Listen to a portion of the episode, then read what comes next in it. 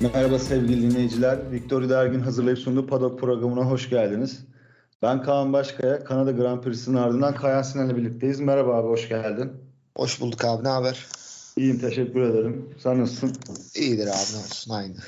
Abi Kanada'da genelde iyi yarışlar oluyor. Yani zevkli yarışlar olur. Dünkü yarış ne o kadar çok akılda kalacak, hafızalarda silinmeyecek bir yarış olmasa da bence ortalamanın üstünde bir yarış olduğunu söyleyebilirim. Ortalama bir yarıştı ya bence. Yani ben daha üst seviye bazı durumlar bekliyordum. Özellikle Lökler'le Perez sıralamada geride olunca çok tatmin etti demeyeceğim ama kötü bir yarışta değildi yani. Ortalama bir yarıştı. Heyecan vardı yine yarışta. Yani yarışın kısmında tabii konuşuruz ama e, heyecanlı anlar da vardı. Evet. E, sıralamayla başlayalım. Sıralamada bayağı yoğun bir yağış vardı. Konuşmaya başlarken Leclerc'in tamamen güç ünitesi değişikliğiyle birlikte son sıradan başlayacağını biliyorduk. Ona göre bir sıralama değerlendirmesi alabilirim senden. Abi dediğin gibi Lökler son sıradan başlayacaktı. Sadece Q1'e katıldı. 19. Ee, başlamak için. Tsunoda'nın da cezası vardı çünkü. Yağmur her zaman araçların arasındaki farkı aza indirir. Ve bu Formula 1'de her zaman böyle olmuştur yani. E, o yüzden Yağmur da her zaman sürpriz olabilir. Çok net veya ön sıralarda çok olmasa da farkı kapattığı için sürpriz sonuçlar ortaya çıkabilir. Leclerc'in Q1 haricinde katılmamasının ardından Q2'de de Perez'in kazasıyla beraber Perez de dışarıda kalınca e, Q3 için aslında tek seçenek Verstappen ve Sainz kaldı pol için. Verstappen ve Sainz kalınca da Verstappen haliyle favori konumuna geldi. Sainz muhtemelen alabilecek bir tur attı aslında. Hatta daha doğrusu atıyordu. E, fakat yine mi diyelim artık ne diyelim bilmiyorum. Yine bir hata yaptı. E, hata yapınca hatta ikinciliği de kaybetti ve bu hafta sonu yani pazarı hariç tutalım. Cuma ve cumartesi çok güçlü görünen Alpine'den Alonso ikinciliği aldı pol pozisyonunda. Sıralamada ikinci sırada Alonso başlamayı hak etti. Sıralamanın onun dışında çok ekstrem bir olayı yoktu veya bir sürprizi yoktu. Sadece Haaslar çok hızlıydı. Magnussen 5 ve çok sevindirici bir biçimde de Mick Schumacher sonunda 6. sırayı aldı. Biraz sevindirdi. Bu sadece cumartesi günü sürdü ama yine de onun için en azından bu sezon tek olumlu şey olabilir. Evet aynen öyle. Yani Haas'ları ilk onda gördük. İlk onda Haas'lardan yani daha çok görmeyi sevindiğimiz kişi birazcık tabii Şumi'ydi. Sıralama turlarında yağmur yağıyor yağdı ve abi tabii ki de yani yağmur aynen öyle araçların arasındaki farkı azaltıyor ve pilotajlık farklarını daha net ortaya koyuyor. Şimdi yağmur yağdığı zaman pilotların tabii ki de hem tecrübeleri hem araçlara ne kadar güvendikleri ve ne kadar zorlayabilecekleri sınırda bu biraz daha net yani farkları net olarak ortaya koyan bir durum oluyor Yağmur. Alonso burada tecrübesiyle birazcık daha fark yarattığını söyleyebilir. Sıralama turlarının genelinde çok güçlü gözüktü. Ki Alpine zaten Alpine'i biliyoruz düzlük hızı olarak gridin en güçlü takımlarından birisi ve düzlük olan yerlerde genellikle performansları Mercedes'in hemen arkasında bulunuyor diyebiliriz. Yanlış olmaz yani bu düzlük olan pistlerde. Hatta ee, onu... cumartesi günleri Mercedes'le hemen hemen eşit olabiliyorlar. Evet. Bu, yani. bu tarz pistlerde. Aynen öyle. Hatta yani Bakü'de bile gördük. Alonso'nun arkasından Hamilton'ın ne kadar tuttuğunu düşünürsek o kadar uzun düzlük olan bir pistte yani Alonso tabii bu hafta motorla ilgili bir sıkıntı yaşadı düzlüklerde. Onu sonra konuşuruz ama sağlıklı bir şekilde olduğu zaman ne kadar güçlü olduklarını biliyoruz. Sıralama turlarında Q3'te pis gittikçe kurudu. Acaba dedim silik lastik tercih olacak mı? Sainz'dan bekliyordum o riski alması. Çünkü yağmurda bence Verstappen Sainz'e göre net olarak daha avantajlı olduğunu, daha iyi olduğunu söyleyebiliriz yağmurda. Yani bunda hiç herhalde katılmayacak insan yoktur. Verstappen'in zaten avantajlı olduğu belliydi. O yüzden bir risk faktörü risk alarak bunu deneyecek olan bir pilot var mı diye düşündüm. Ama Russell yaptı bunu çıkan. Ee, geçen sene Soçi'de olduğu gibi Rusya'da. O riski aldığı ilk turda direkt pistin dışına çıktı zaten. Evet. O riskin zaten pek tutmayacağı belliydi. Yani çok büyük bir kumardı. O kadar da kurumamıştı pist. Ama yine de Russell çok kaybedecek bir şey olmadığı için bunu denedi. Ee, ben ben de biraz Sainz'dan bekledim ama tabii o anda pistin durumunu biz bilemiyoruz yani pilotlar tabii bunu biliyor. Takımlara ona göre rapor veriyorlar. E, Sainz'dan herkes bir böyle bir risk bekledi ama almadı. Sainz de tabii doğru olanı yapmış. Ya, belli oldu yani Russell'ın durumundan dolayı. Bu şekilde bitti sıralama turları. Evet Russell o riski aldı ama yani şöyle o risk alındığında tabii benim hoşuma gidiyor şahsen. Yani ben çünkü o orada öyle bir durum var ki eğer o turu atarsan kralsın abi yani. Atamayınca da kaybedecek çok da bir ya, şey yok. Ama Key- onu onu şöyle bir şey oluyor abi genelde. Bunu kaybedecek bir şey olmayan pilot yapabilir. Yani şimdi Russell 8. olabilir. Russell için çok önemli değil ama Sainz'ın 8. Evet. olması önemli bir şey yani. yani Lökler'in de geride başladığı düşünülürse ha mesela dediğin şey şöyle olabilirdi. Lökler'in durumu stabil olsaydı yani Lökler sıralama turlarına katılmış olsaydı belki Ferrari Sainz'la deneyebilirdi bunu. Evet. Hani ama e, tek pilot yani olduğu için onda da denemek olmazdı yani. Yani keza Red Bull da denemedi aynı şekilde Verstappen'le. O yüzden e, sadece Russell'ın deneyebileceği ya da biraz daha orta sıradaki takımların deneyebileceği bir şeydi. Russell denedi tutmadı. E, sıralama turlarının hayal kırıklığı Perez. Perez bence kendi ayağına sıkmış oldu. Yani zaten kendi ayağına sıktı ama bu onun gelecek yarışlar için zaten hani sezon boyunca ne kadar sürdürebilir o yarışın içinde bulunabilir diyorduk. E, o yarışın içinde kendine büyük bir zarar verdiği bir nokta oldu. Yarışa geçersek abi starta baktığımızda çok stabil bir start oldu. Yani kimse ne yerini kaybetti ne de kazandı. Bir tek Şumi iki sıra kaybetti o Vesal'a. E, startın yani tarihin en iyi birisi olan Alonso e, sıralamanın ardından Max'e atak yapacağım diye söyledi ve ilk çizgide Alonso olunca ben de dedim ki yani hani yarış için zaten bir galibiyet iddiası, iddiası yok. Kendi de söyledi bunu ama yarışın başında geçerse hani bir sıkıntıya sokar. Bir, ama yani izleyiciler için tabii ki de bir keyif, bir zevk verir. Ama e, öndeki Verstappen için hiç keyifli olmayacağı aşikardı ama nitekim e, olmadı da öyle bir durum. Ve start çok temiz bir şekilde geçildi. Yarışın dinamiklerinin değiştiği başlangıç noktası olarak işte 9. turdaki Perez'in yarış dışı kalması yani motor arızasıyla birlikte o, olduğunu söyleyebiliriz. Red Bull'un da bu sene ee, dördüncü kez DNF oldu abi. Kesinlikle. Abi bu DNF olayıyla alakalı yani bunu bu sezon birçok kez göreceğiz. Yani bu belli oldu. Yani şu an en iyi iki takım olarak gözüken yani gözüken dediğim zaten öyle. Red Bull ve Ferrari'de bile Verstappen iki kez, Perez üç kez, Leclerc iki, Sainz iki kez e, motor arızasıyla ya da araçtaki başka bir takım aksamların arızasıyla yarış dışı kaldı. E, bunu en azından sezonun son bölümüne kadar kesin belli aralıklarla görmeye devam edeceğiz diye düşünüyorum ben. Yani kimse böyle e, bu yarışı kesinlikle bu kazanır, bu şu, bilmem kaçıncı olur falan demeden her an bir risk barındırıyor bence. Her an birisi yolda kalabilir. Ben kimi gördüğümde hiç şaşırmıyorum yani. Çünkü bu kural değişikliklerinde her zaman olan bir şey Formula 1'de. Araçlar ilk sene oturana kadar bu şekilde devam ediyorlar. E, startta da ben Alonso'yu sana da konuşuruz hep söylerim. E, çok ben tarihin en iyi start alan pilotu olarak görüyorum. E, özellikle böyle o daha böyle 5. 6 falan başladığında çok evet, iyi evet. startlar alıyor. Geçmişte bu özellikle Ferrari'de yarışıyorken çok yapmıştı. Ben o yüzden net bir atak bekliyordum. Yani geçemese bile e, bir mücadele bekliyordum. Fakat Verstappen çok iyi kalktı bence. E, ben sonra startın tekrarında da gördüm yani. Verstappen müthiş kalkmış. Alonso da beklendiği gibi kalkamadı. O yüzden startta dediğin gibi çok stabil bir start oldu bir problem, bir aksiyon yaşanmadı. Herkes yerini korudu. Şöyle yarışın ilk işte de, başladı e, dediğimiz gibi dinamik olarak kırılma noktalarından yani birisi 9. turda Perez'in yarış dışı kalmasıydı. Yarışın başlangıcında kafalardaki soru işareti birazcık şuydu aslında. Sainz Alonso'yu e, ne kadar sürede geçer? Alonso bir de Alfine'in düzlük hızı ele alındığında aslında bunun ne kadar süre alacağı düşünüyordu. Derken Sainz e, çok iyi başladı. Sainz için zaten çok genel olarak çok iyi bir hafta sonuydu bence. Dördüncü turda direkt Alonso'yu geçti. Hiç uzatmadı. Pe, e, Verstappen'in de araya açık gitmesine izin vermeden geçti ve geçtikten sonra iki saniye aralığında tuttu hep o farkı. 10. tura geldiğimizde yani Perez yarış dışı kaldığında abi yani Red Bull'un e, pit hamlelerinde hep cesur olduğunu söylüyoruz. Ancak ben mesela hani bunu söyleyen birisi olarak ben bile 10. turdaki e, Pitt'i erken buldum. Fazla cesurcaydı.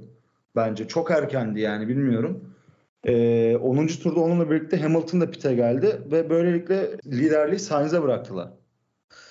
Abi o bence şununla alakalı birazcık. Kanada'da Pirelli tek pit stop stratejisi belirledi ama yarıştan önce de bu herkes tarafından söylendi. Lastiklerin öyle e, göründüğü kadar araçları götürmeyeceği ve tek pit stop stratejisinin çok da iyi olmayacağı söylendi. Bence bundan dolayı Red Bull hazır fırsat bu fırsat yani zaten iki pit stop yapabilir ve herkes genelde iki pit stop yapacak. O yüzden e, erken bir pit stop yapalım diye düşündüler. Bir de şey olmuş olabilir. Abi genellikle bu sezon boyunca hep şeyi gördük. Yani Red Bull öndeyken, Verstappen öndeyken e, genel olarak farkı hep açtı. Fakat bu sefer Sainz'e karşı açamadı farkı. Yani Sainz hep 2 saniye civarında farkı tuttu. E, sanırım o pit stop aralığında da e, bir risk barındırmaması için yerlerini kaybetmemesi için böyle bir hamle yaptı Red Bull. Bence Red Bull doğru olanı yaptı kendisi için. Ferrari de pite girmeyerek doğru olanı yaptı. İki takım da evet. kendisi için doğru olanı yaptı. E, Sainz öyle çünkü Sainz'ın temposu çok iyiydi. Bu arada e, senin dediğine de katılıyorum. Bence Sainz'ın bu sezonki en iyi yarışıydı. E, yani en iyi hafta sonuydu hatta. E, yani gerçi o kadar kötü hafta sonları oldu ki bu tabii çok iyi kaldı ama e, yine de e, iyi bir hafta sonu çıkardı Sainz. E, böylece Sainz aldı liderliği. Sainz'ın da sonraki temposu iyiydi. Zaten evet. yarışın sonunda biraz tempoları da konuşuruz ama zaten genel olarak hep Verstappen'le eşitti. Bu da aslında Ferrari için sevindirici bir durum. Ee, özellikle Kanada gibi düzlük hızının fazla olduğu ve Red Bull'a bir tık daha en azından avantaj sağlaması beklenen bir pistte bu eşitlik gayet olumluydu Ferrari için. Ee, sonrasında abi diğer bir kırılma noktasına geliyorum. İkinci kırılma noktası. Aşımı için çok tabii ki de sevindik ama maalesef 20. turda yarış dışı kaldı ve orada bir güvenlik aracı daha. Şimdi bu güvenlik aracını zaten e, birçok kişinin yani gözle görülür bir şekilde bu bedava piti kullanacağı belliydi. Nitekim Russell, Norris, Ocon, Zhou, Ricardo ve Sainz pite girdi. E, Sainz bu pite girene kadar Verstappen çıktıktan sonra arasında böyle 8 saniyeye kadar falan fark vardı. Pitten çıktıktan sonra hatta 7 saniye kadar falan pitten çıktıktan sonra e, Verstappen'in yaklaşık 9 saniye kadar gerisine geldi. Yani 9 saniye gerisine düştü pitten sonra. Ve e, bu süreçte şöyle söyleyeyim 20. turdan 50. tura kadar yani e, 3. olan güvenlik aracına kadar aslında yarışın içinde aksiyon olarak çok kısır bir döngüye girildi Leclerc dışında. Yani Leclerc'in geçişleri dışında. Ee, neredeyse hiçbir şey olmadı abi yarışta. Evet hiçbir şey yani, olmadı orada. Yani Leclerc arkada olmasa hiçbir şey görmeyecektik. Ee, dediğin doğru 30 tur boyunca hiçbir şey olmadı. 50. turda Sunoda'nın da e, aracının yarış dışı kalmasıyla birlikte ya, sanırım o da motor arızasından dolayı e, yarış dışı kalmasından sonra bu sefer üçüncü kez safety car girdi ve asıl bence yarış için en kritik nokta burada başladı. Ya daha doğrusu yarış için kritik şeyler burada oldu. Ferrari yine şov yaptı abi. Ferrari yine evet. konuşturdu. Şimdi oraya geleceğiz zaten abi. O, o, o süreye kadar hemen bir ufak e, not geçmemiz gerekirse Leclerc kartla başladığı için 42. turda pite girdi. 44. turda da şimdi şöyle gelelim. 44. turda Verstappen ikinci pitini yaptı abi ve pist üstü pozisyonu Sainz'e bıraktı. Ve bence bu noktada eğer güvenlik aracı girmeseydi ben Sainz'in tek pitle yarışı tamamlama denemesinin bulunabileceğini düşünüyordum. Ama nitekim 50. turda güvenlik aracı girdi. Ve Sainz pite girdikten sonra 6 tur hem taze lastiklerle hem de güvenlik aracının vermiş olduğu avantajla direkt Verstappen'in arkasından başladı. Zaten asıl yarış e, aslında zevk aldığımız yarış son 14 tur falan yaşan desek yanlış olmaz. İki pilot, iki pilot da full gaz gazlayarak araçları sonuna kadar zorladılar. Ancak Sainz'in temposu yani zaten Verstappen de Sainz de söylüyor. Bu hafta sonu Ferrari'nin temposu Red Bull'a göre daha fazlaydı. İki pilot da bunu böyle kabul ediyor olduğu gibi. Ancak geçiş yapamadı Sainz. Yani evet. Sainz'in geçiş yapamamasının sebebi bence e, önündeki pilotunun Verstappen olmasında da bunda etkisi var. E, ve düzlüklerde abi görüyorsun yani düzlük hızı avantajı gerçekten Red Bull'a düzlüklerde bayağı önemli bir avantaj sağlıyor. Yani Ferrari DRS'ye girse bile Red Bull bir aracın arkasındayken geldiği ivme gibi Ferrari Red Bull'un arkasına gelemiyor. O ivmeyle. Abi şöyle bir şey söyleyeyim ben. Yani bir kere yani Formula 1 ile yakından ilgilenen herkesin bileceği üzere yani bu bunun için ulema olmaya falan gerek yok. Abi hard lastikte 6 tur e, çok hiç önemli bir şey değil. Yani evet şöyle yani, hiç önemli bir... çok önemli bir fark değil. Bence bir de bunu Verstappen ve Sainz dengesine koyduğumuz zaman bence yani 6 turluk avantaj büyük bir avantaj değildi asla yani. Bence hiç bir avantaj değil abi. Yani 6 tur hard lastik için ha bak bu soft olsaydı ya da belki medium olsaydı daha fazla olabilirdi ama hard lastikte 6 tur yani belki örnek veriyorum tabi yarışta o kadar fark yoktu ama yani şey zaman yoktu ama 50. turda değil 60. turda girmiş olsaydı ve e, Verstappen 16 turluk bir lastiğe sahip olsaydı o zaman ciddi bir avantajı olurdu Sainz'ın. Evet. Fakat çok erken girdi Verstappen'in pitinden sonra. E, 6 tur hiçbir avantaj değil ama dediğin şey doğru. E, Red Bull'un düzlük hızında yani görüyoruz. Mesela TRS'ye gelmeden önceki e, 16. virajdan sonra e, her zaman Red Bull daha iyi ivmelendi. Yani bunu net bir biçimde gözlemleyebiliyoruz. Sainz birkaç kez böyle hani ya acaba mı falan diyeceğimiz noktaya geldi ama hiç, hani ya bu arada Sainz'da suçlayanlar var ama ben de şöyle görüyorum yani aslında hiçbir zaman da atak yapabilecek konuma gelmedi. Hani evet, çok, çok ekstrem bir şey denemesi gerekiyordu. Aş, acayip bir geç fren, işte burnu sokmak falan gibi. Abi onlar da şu anda Sainz'ın deneyeceği şeyler değil. Evet. Şu anki durumuyla risk alabileceği bir durum değil bence yani. O, o bir blokaj, bir geç frenle beraber Sainz'ın atıyorum bir bariyere girmesi ya da e, şikanı kaçırmasıyla dışarı çıkması falan Sainz'ın iyice inanılmaz eleştirilmesini sağlar. Bunlar evet, şu anda. Sainz'ın deneyeceği şeyler değil. Belki bu şekilde bir 3-4 yarış daha geçirirse ondan sonra yapabileceği evet. şeyler. Ama yine de iyi bir son 14 tur izledik. Ama sonunda Verstappen kazandı. Zaten son 14 turda yani sonra Verstappen'le Sainz'in konuşmasını da duydum. Sürekli e, iki pilotta bataryaları şarj edip sürekli birbirlerine atak yapma. Yani Verstappen için kaçma, Sainz için atak yapma denemeleri geldi. Ama e, yani şu hafta sonuna baktığımda ve Sainz'in şu e, sürüşünü gördüğümde uzun zamandır zorlanan bir pilot görüyoruz. Ben Azerbaycan'da da bunu söyledim e, yarış dışı kalmasaydı bence güçlü bir tempoya sahip olacaktı. Son iki yarıştır Sainz'i daha iyi görüyoruz. Bu yarış bence e, sezon içinde geçirdiği en iyi yarış olabilirdi. Çünkü gerçekten kendisi de söylüyor zaten kendimi griddeki en hızlı pilot olarak hissettim diyor. Umarım gelecek yarışlar için e, umut verici bir görüntü oluyor ve olur da. Leclerc'e gelirsek ee, hatırlıyorsun sen yine yarış sırasında konuştuk ya dedim ki bir tık daha beklemeliler dedim yani ben bir tık daha ya ama böyle 38 30. turda turda falan dedim ki bir tık daha bekleseler ama yani ben de bekleme süresi olarak maksimum 45 falan veriyordum hani 45. tur sonra pite girmeli bence diyordum.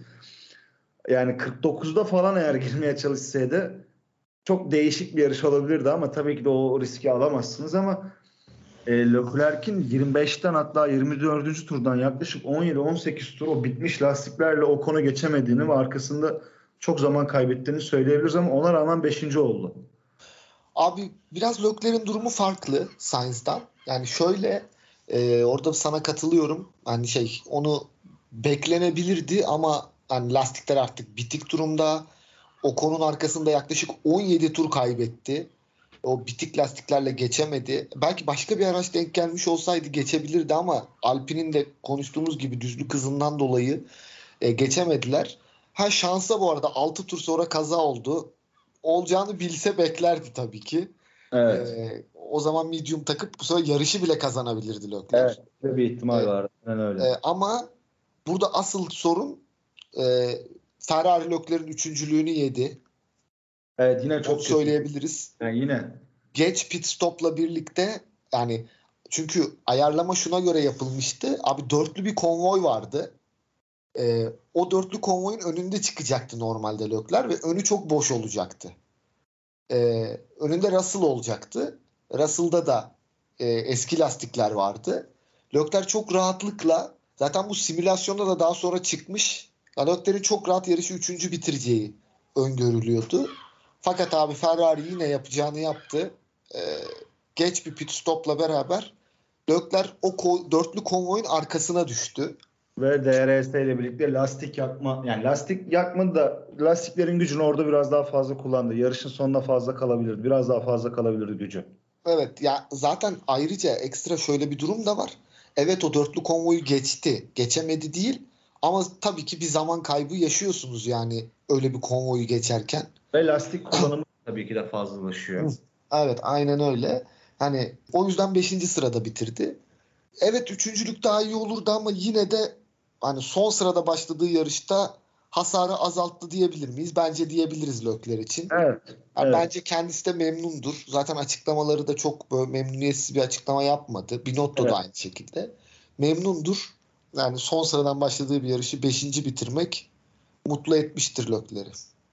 E, Mercedes'lere gelirsek yani Mercedesler adına çok da konuşacak bir şey yoktu. Yine e, Mercedes'in herhalde bu sezonki yapacağımız çoğu programda herhalde konuşacağımız e, şekli yapayalnız bir şekilde yine yani çok yalnız değillerdi ama rahat bir şekilde en üç, en hızlı üçüncü araçlar e, eğer öndeki dörtlüden biri bir sıkıntı yaşarsa bir iki tane sıkıntı yaşarsa podyumda oluyorlar eğer sıkıntı yaşamazlarsa net bir şekilde 5. ve 6. olacak şekilde geliyorlar finish, finish çizgisine.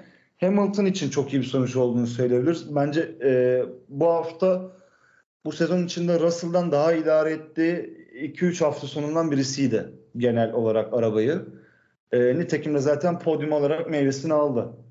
Yani Mercedes için gerçekten çok konuşulacak bir şey yok. Hani bu dinleyicilerimiz yanlış anlamasın. Hani e, gerçekten çok ekstra bir şey yok yani. Çok yalnız yarışıyorlar. E, dediğin gibi öndekilere çok bir şey olmadığı sürece yukarı yaklaşamıyorlar. Aşağıdakilerle de aralarında ciddi bir fark var. Aşağıdakilerden de üstünler. Yalnız yarış geçiriyorlar. Abi ben yarış boyunca Hamilton'ı görmemiş falan olabiliriz bu arada. Evet, evet. Yani kadraja girmedi Hamilton neredeyse. Sürekli soldan bakıyorum Hamilton üçüncü ama yani kadraja girmiyor. Tek başına yarışıyor. Evet, ee, yarışla alakalı son olarak konuşmamız gereken şey şu olabilir. Alonso'nun bir de 5 saniye ceza alarak Evet ben tam ona gelecektim biliyor musun? Abi e, yani yarışta otomobilde problem vardı.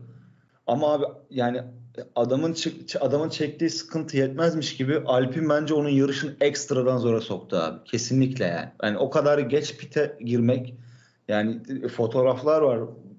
Bakabilirsiniz yani görürsünüz. Abi lastik yok. Yok. Evet, evet. Yani o kadar geç pite neyi bekliyorsun artık? ikinci safety car da girmiş ve bir hamle yapman lazım. Yani tek pit stopla bitirmek gibi bir Kanada'da hep bu lastikle ilgili bu aşınmalar oluyor yani. Kanada lastiklere çok yük bindiren bir pist abi. Bu biliniyor. Ve ona rağmen bu kadar geç pit yapmak e, onun yarışını çok kötü etkiledi ve zaten yani intihar gibi bir şey oldu bence. Yani sonda da bayağı sinirliydi zaten. Direksiyona vuruyordu yarış bittikten sonra. aynen aynen gördüm evet. Ee, ama yani yine de kendisi için sonuç olarak evet yani ikinci başladığı bir yarışta Alonso'nun özellikle Lökler'in ve Perez'in e, yukarıda olmadığı bir durumda en azından podyum yapmak istemiştir. Bence yapacağına da inanıyordur. Bence ee, de. Bence üçüncü olurum yani Alonso zeki bir pilot abi. Verstappen ve Sainz'la e, yarışamayacağının o da farkındadır ama evet. bence bence üçüncü olurum diye içinden geçirmiştir.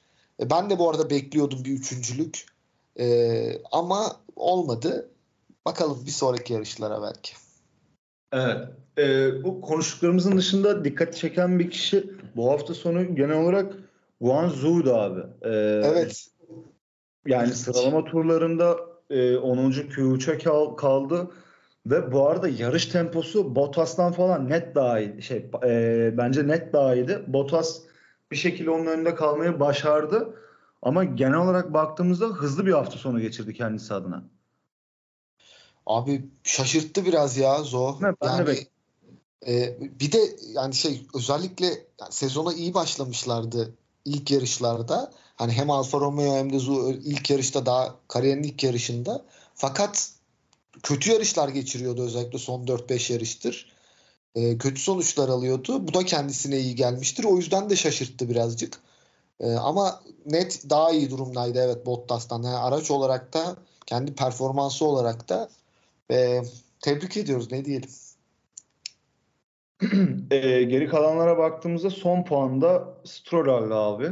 E, Aston Martin bu hafta yani bir puandan fazlasını alabilirdi bence. Ama e, sıralama turlarıyla yapılan bu lastik basıncı hatası yani Vettel eğer e, Q3'te elen, Q1'de elenmeseydi ben puan barajında olabileceklerini düşünüyordum. Keza Vettel e, şey yarışta çok iyi bir performans çıkardı ama yani abi tek pitle bitirmek Kanada'yı çok zor. Yani bitiriyorsun ama çok güç kaybederek bitiyorsun. Yani o e, 50. turdaki safety car'dan sonra Vettel 9. sıradaydı. Yani ya 8'di ya 9'du yanlış hatırlamıyorsam. Yanlış yok, olmaz. Yok. Abi kesinlikle Kanada yani tek pit stopla e, yarış yani sağlıklı bir yarış yapamazsınız. Evet. Yani mümkün değil Dokuzun, yani. Hani maksimum performansı maksimum performansa yaklaşmanız mümkün değil tek pit stopla. Ha, bu arada bu dediğin gibi Kanada'da sürekli olarak böyle. E, lastiklere fazla yük bindiren bir pist. E, o yüzden e, Aston Martin de stratejik olarak bir hata yaptı. Ben de Aston Martin'in özellikle Cuma gününden sonra bir puandan fazlasını alacağını düşünüyordum. Yani ben özellikle Vettel'in yarışı 6-7 bandında falan bitireceğini düşünüyordum.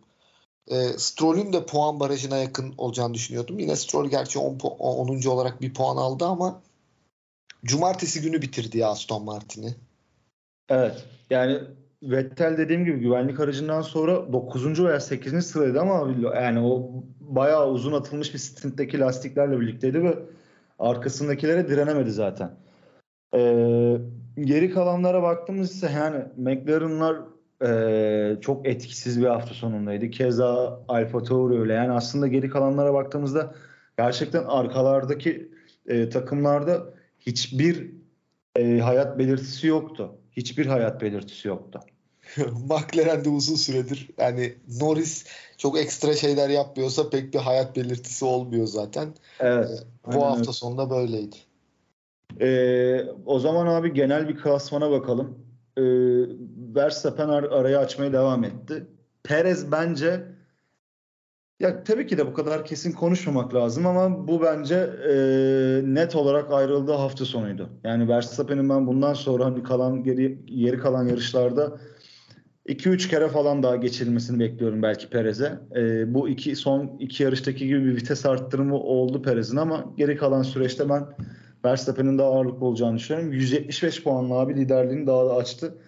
Leclerc 3. sıraya geldi. Yani Perez'le arasındaki farkı 3'e indirdi. 3 puan. George Russell çok istikrarlı bir şekilde 111 puanla 4. Sainz arasını kapattı.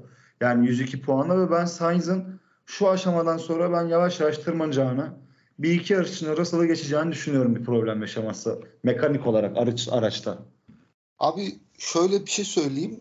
Ee, önce yani Sainz'ın durumundan başlayıp Sainz iki haftadır e, şu söyleme başladı çünkü araçta biraz daha iyi hissediyorum. Yavaş yavaş alışıyorum e, vesaire. Zaten bunu Azerbaycan'da da gördük aslında.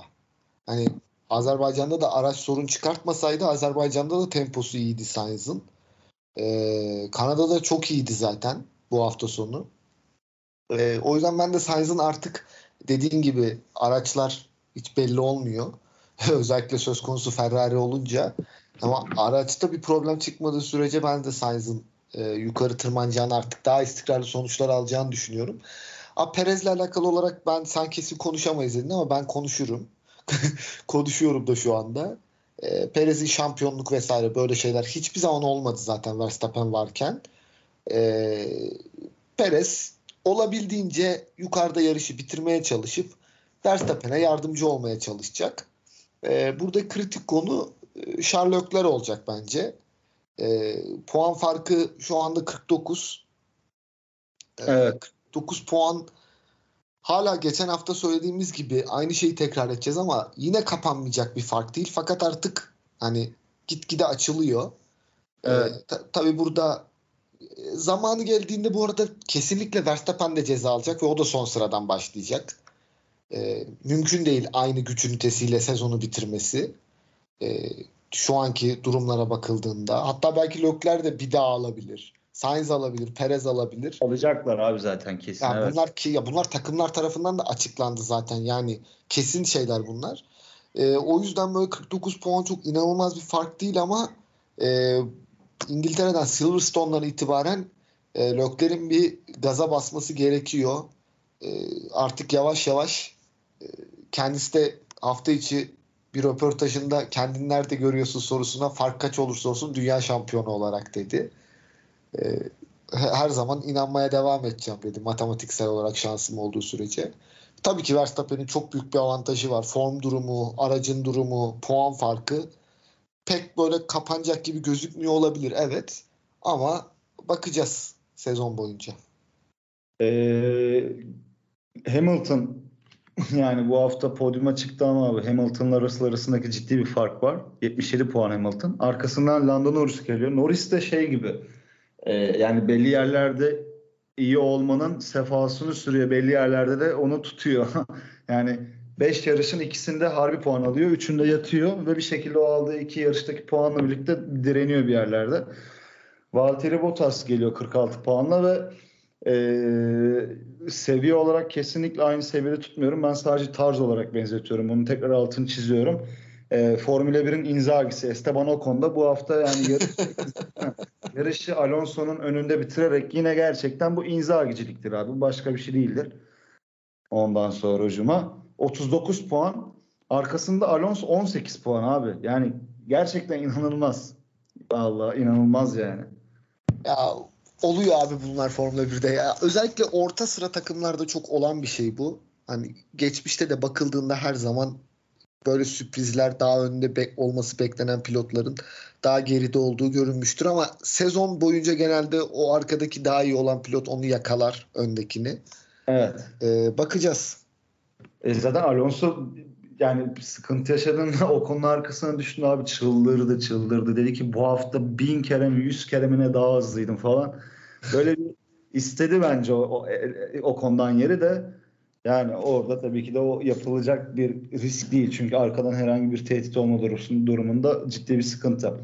E, markalar klasmana geldiğimizde Red Bull Racing yani Ferrari 2 veya 3 puan kapattı ama ciddi bir fark var hala. Yani e, 76 puan gibi bir fark var. Mercedes ile Ferrari arasında 40 puan zaten bu üçlü e, çok kopmuş durumda. Arka sıralarda McLaren 65, Alpine 57 puanda, Alfa Romeo 51 puanda. Bu üçlü çok yakın abi birbirine ve çok yakın. Biz sene başında dördüncü en hızlı e, araç McLaren diyorduk ama benim fikrim yani Alpine burayı ciddi bir şekilde zorlayacak gibi. Ben ben Alpine'in olduğunu düşünüyorum şu anda ama e, genel olarak çok yakın durumdalar birbirlerine ve sezon boyunca dördüncülük için e, yarışırlar. Aa, bu arada yani çok yakından takip edenler biliyordur. Formula 1'de böyle dördüncülük ne önemi var falan diyebilir insanlar. Çok ciddi para ödülü farkları var. Çalışma farkı, saat farkı olarak rüzgar. Evet, takımlar o dördüncülüğe gerçekten kasıyorlar yani. O dördüncülük onlar için gayet önemli bir şey. Evet. Ee, istiyorsan abi e, İngiltere'ye gelelim. Silverstone'a ve onunla birlikte zaten kapatalım programı. E, Silverstone diyorum ve sana bırakıyorum tamamen. Abi e, bir hafta aramız var bu hafta. Yarış yok. E, Silverstone'da yani pistin karakteristik özelliği Ferrari'ye çok uygun gibi gözüküyor. Ben çok dengeli buluyorum açıkçası. Yani evet ya biraz dengeli ama işte böyle orta ve hızlı virajlardan Ferrari'nin e, çok seri çıkma özelliği olduğu için e, o şekilde bir araç olduğu için e, en azından Ferrari bu sefer böyle net Red Bull favori e, tadında takılmayacaktır. E, araç bir de bir problem olmazsa yani cumartesi gününün favorisi ben bunu sene boyunca herhalde söyleyeceğim.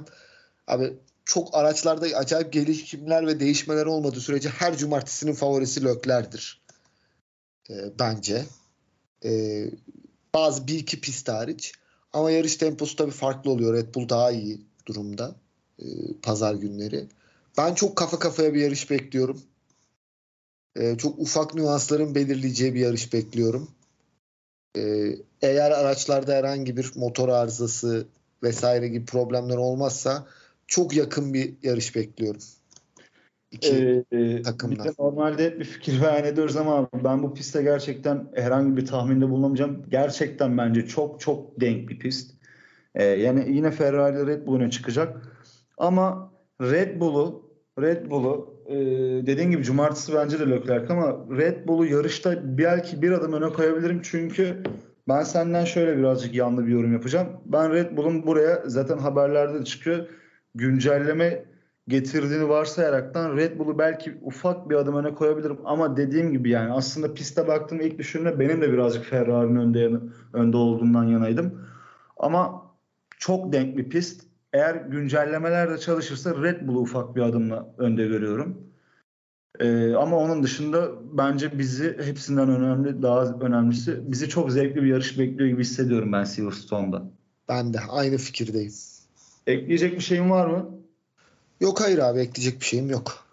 Tamamdır abi. Bu yarışta geçtiğimiz Kanada Grand Prix'sini e, yine her zamanki gibi Ferrari Red Bull'u, Sainz'in performansı, Alpine'in iç dinamikleri, Alonso krizini konuşmuş olduk.